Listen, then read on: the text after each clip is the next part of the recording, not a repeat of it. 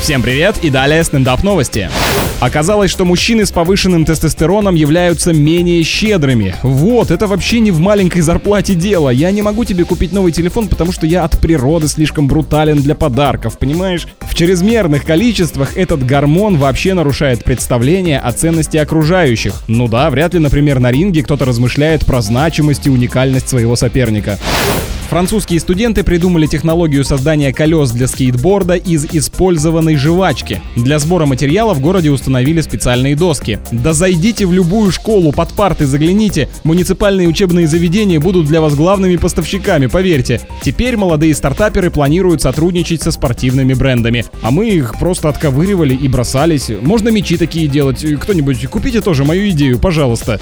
На этом пока все. С вами был Андрей Фролов. Подписывайся на наш телеграм-канал Energy Russia.